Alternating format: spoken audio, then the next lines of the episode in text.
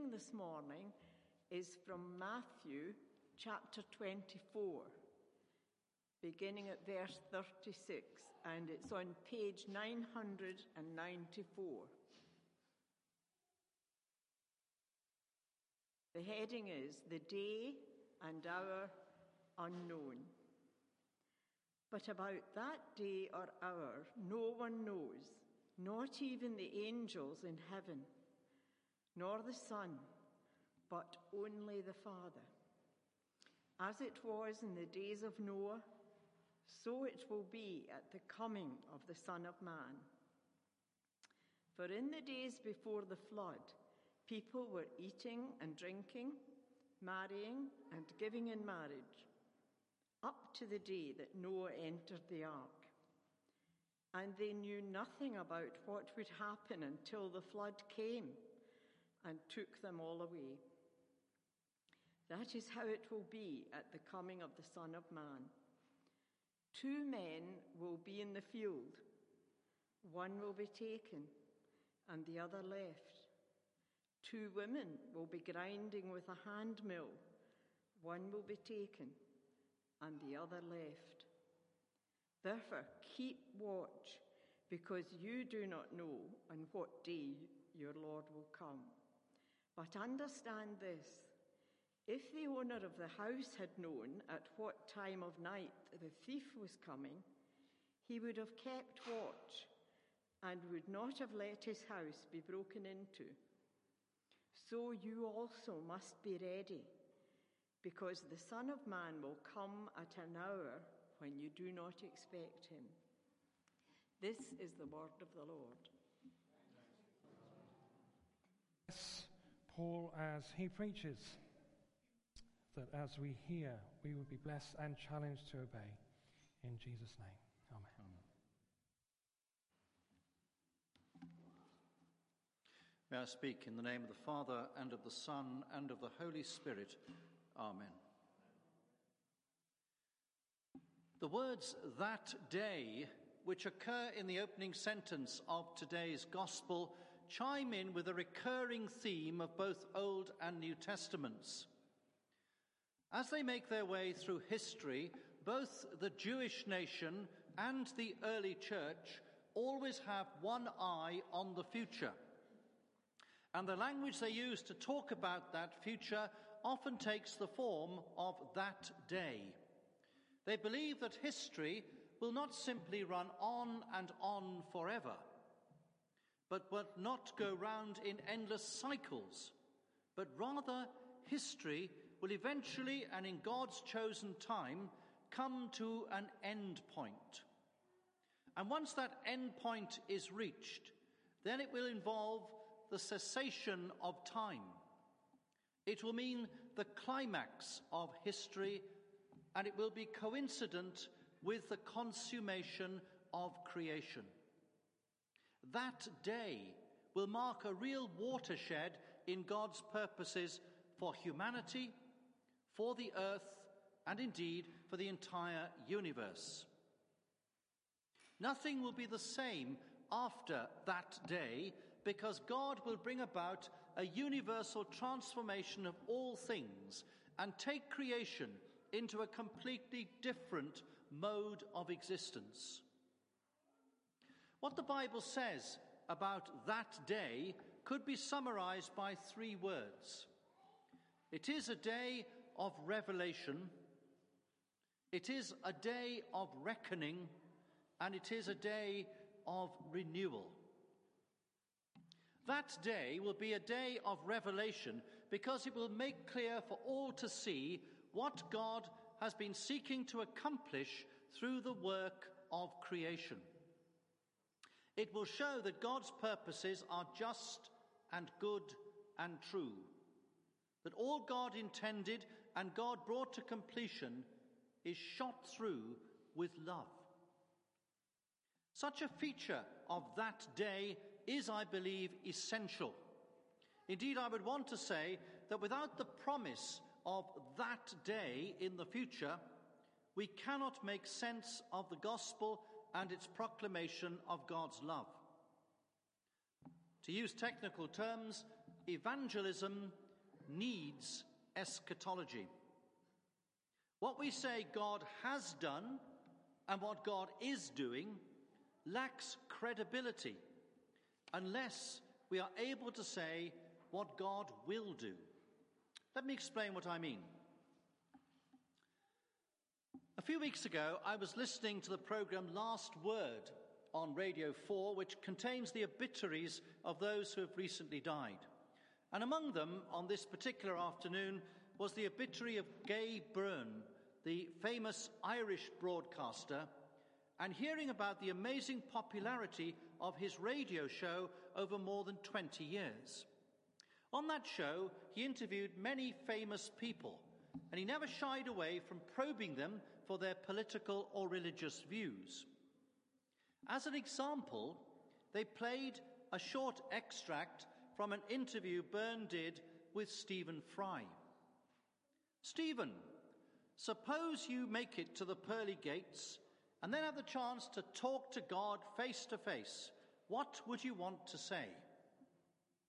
The question had an almost playful aspect to it, but the answer came in a very different tone. I would want to say, said Stephen Fry, why, God, did you make a world in which children can have bone cancer? How could you be such a capricious and stupid God? Fry's voice was full of aggression and contempt, and it hit me like a thump in the stomach.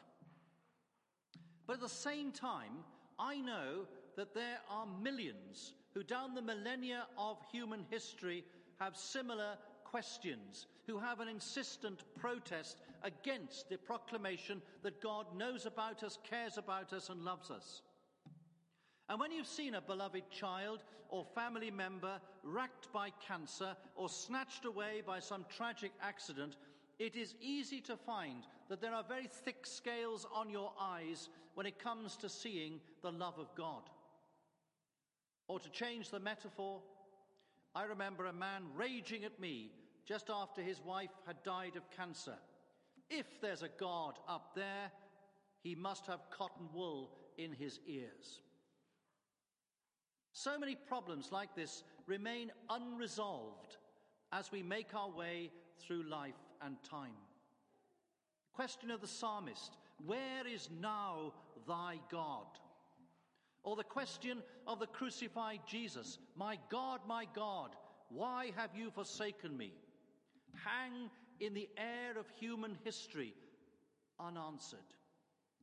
And we must believe that on that day, God will show how all this suffering and loss and bewilderment in human history can make sense. Perhaps you know the parable of the master carpet maker.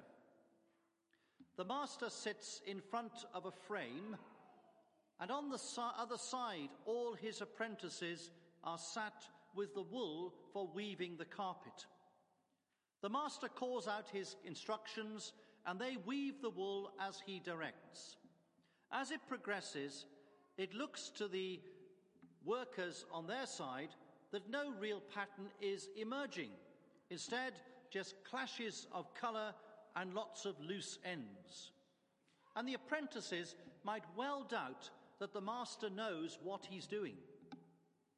But at the end of the day, the master calls the workers around to his side so they can see the carpet on the frame.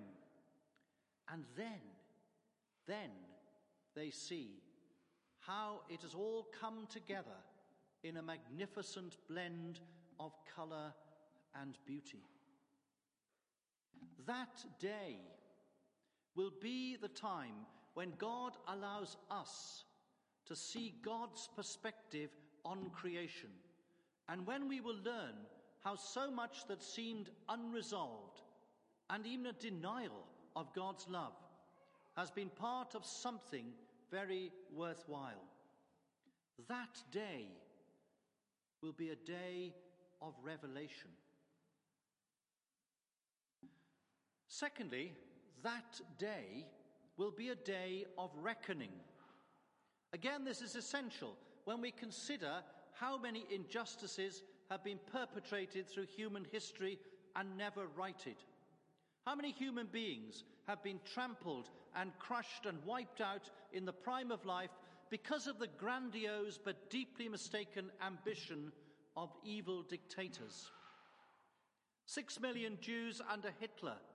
How many million under Pol Pot? How many in the atrocities committed in Rwanda, Bosnia, Croatia, Iraq, Burma, and so on and so on and so on? Yet we know that so many who died in those situations were the innocent victims of the follies and fantasies of those who wielded power. And they have not had recourse to justice nor any recompense for their suffering. And to that, we can add all the senseless destruction of other forms of life in our creation, of which we have become so conscious in recent years. If the story of human history is under the oversight of God, then we seem to be back to Stephen Fry's capricious and stupid God. A God who cannot possibly care or be described as loving in the face of so much suffering, oppression, and injustice. Of course, we want to say that God has sympathy with the victims of such tragedy. Of course, we want to say that God has expressed solidarity with the lives of such victims through the life, experience, and death of Jesus. But that does not address the fundamental problem. These people were swept away by a tide of evil in human history, and those who rode the crest of that wave seem to have got away with it. Hence, that haunting question of Abraham in the book of Genesis Will not the judge of all the earth do right? A question that hangs in the air until that day, which will be a day of reckoning, a day of judgment, a day when God's righteousness comes into play and sets to right those things that were wrong. A day when there will be pain and punishment. A day when those who failed and sinned and perpetrated evil will be brought to the face the consequences of their actions and hopefully will respond in deep repentance, broken-heartedness, and a desire for forgiveness. Jürgen Moltmann, a great German theologian in his book The Coming of God, says that judgment in the New Testament is a source of endlessly consoling joy. Not dread, but joy. Why is that? Because he says the judge is none other than Jesus Christ. In the book of Revelation, there's that amazing vision, isn't there? As you look up to the throne of God, what do you see upon it? The Lamb. The Lamb upon the throne. Christ crucified. Christ carrying the wounds of crucifixion. And I'm going to come on in a moment to say that that means that the judgment of God has, in one sense, already been dealt with in the course of human history. But for now, it means that he who looks upon the sinner, he who looks upon those who have perpetrated evil, will do so not just with, mer- with, with justice, but also with mercy. In the chapter after today's gospel, Matthew 25, there is the famous parable of the sheep and goats, where humanity is brought before the throne of God for judgment. And those who are righteous are taken into eternal life, and those who are wicked are sent to eternal punishment. And from that, the church grew up the whole doctrine of eternal hell. And yet, if we look at the Greek, Aionios kolasis, Aionios, that which is of eternity, that which is, is appropriate for God to do. And kolasis, the Greek word for pruning. Have you pruned your roses this month? And if you have, why did you do it? To bring new growth. To bring new growth. So the hint in just that parable, which seems to separate everything off into a final division, is that it will not be the end. The punishment, the condemnation is not retributive. That is, it's not just about inflicting pain and punishment and almost saying, I told you so. But it is reformative.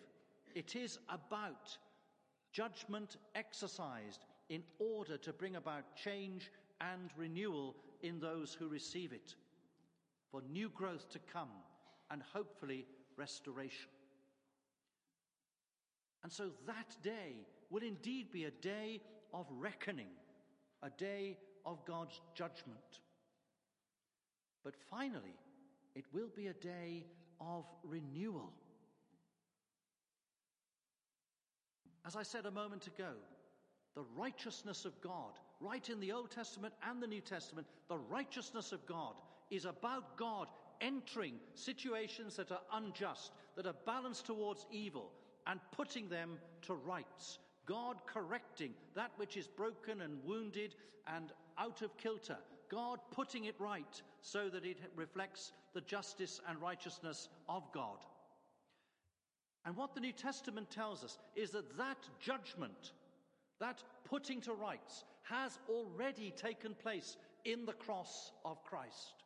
There, as Jesus was nailed to the beams of the cross, came against him all the sin, all the ugliness, all the evil of human creation. All that could reject, all that could destroy the love of God came against the person of Jesus in the cross, and it did not defeat him.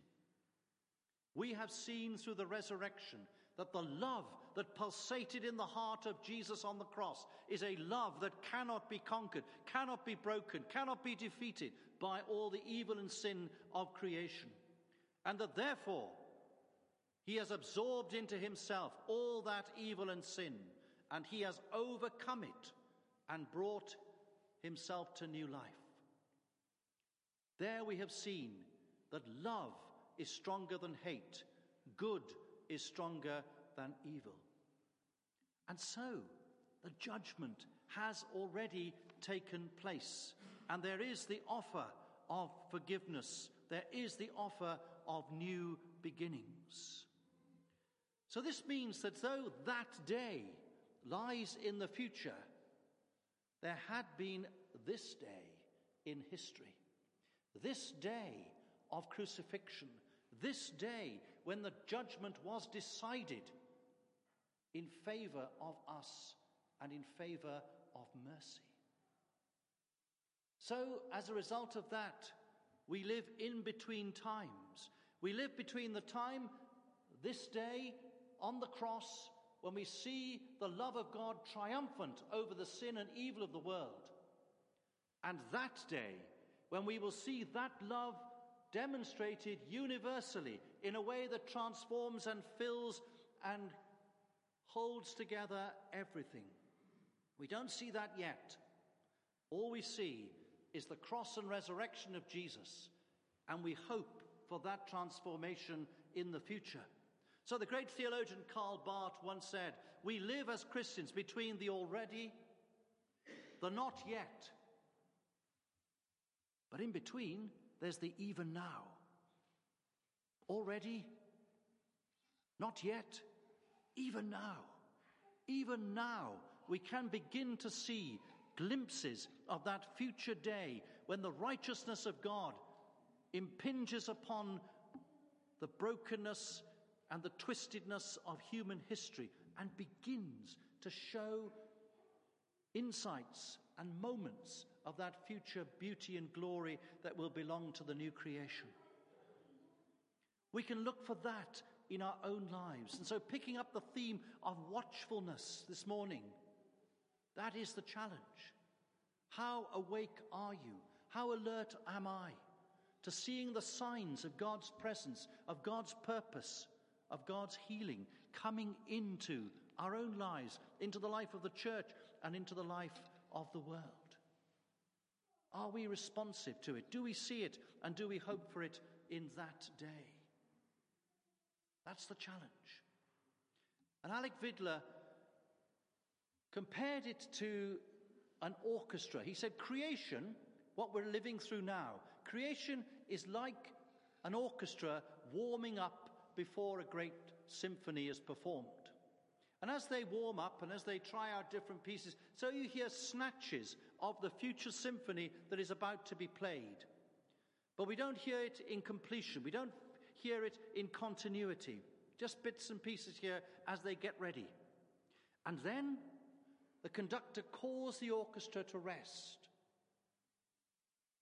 And after that, he releases them into playing the full glory of the symphony.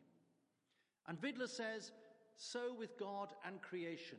In it, we catch those snatches of the future melody of the new creation.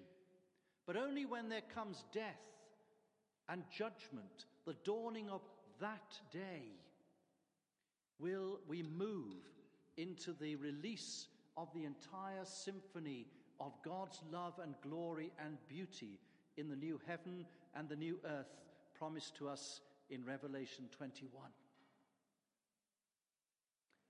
In the meantime, we live in the even now, looking back to what has already been made clear to us in Jesus, in his death and resurrection, and the future, that day when God will bring his purposes to completion in revelation, in reckoning, and in renewal. Meanwhile, keep awake and look for the signs of what he's doing even now.